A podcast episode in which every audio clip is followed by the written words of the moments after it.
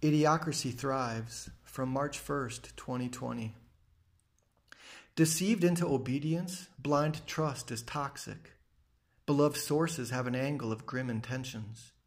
The lies kept compiling, now we shoot from the hip, and share no common ground from which to build again.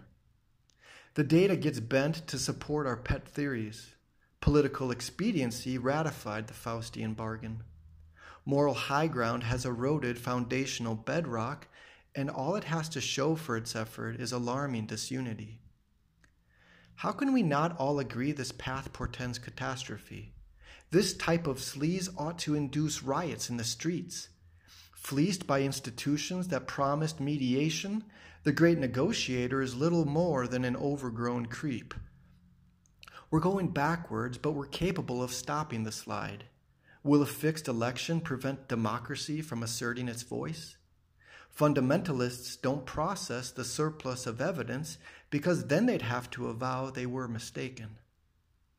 The autocratic delirium which clouds our mutual benefit is scary and dangerous because we're unsure how to deal with it.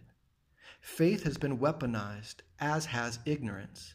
Inability to discern fact from fiction is a death sentence.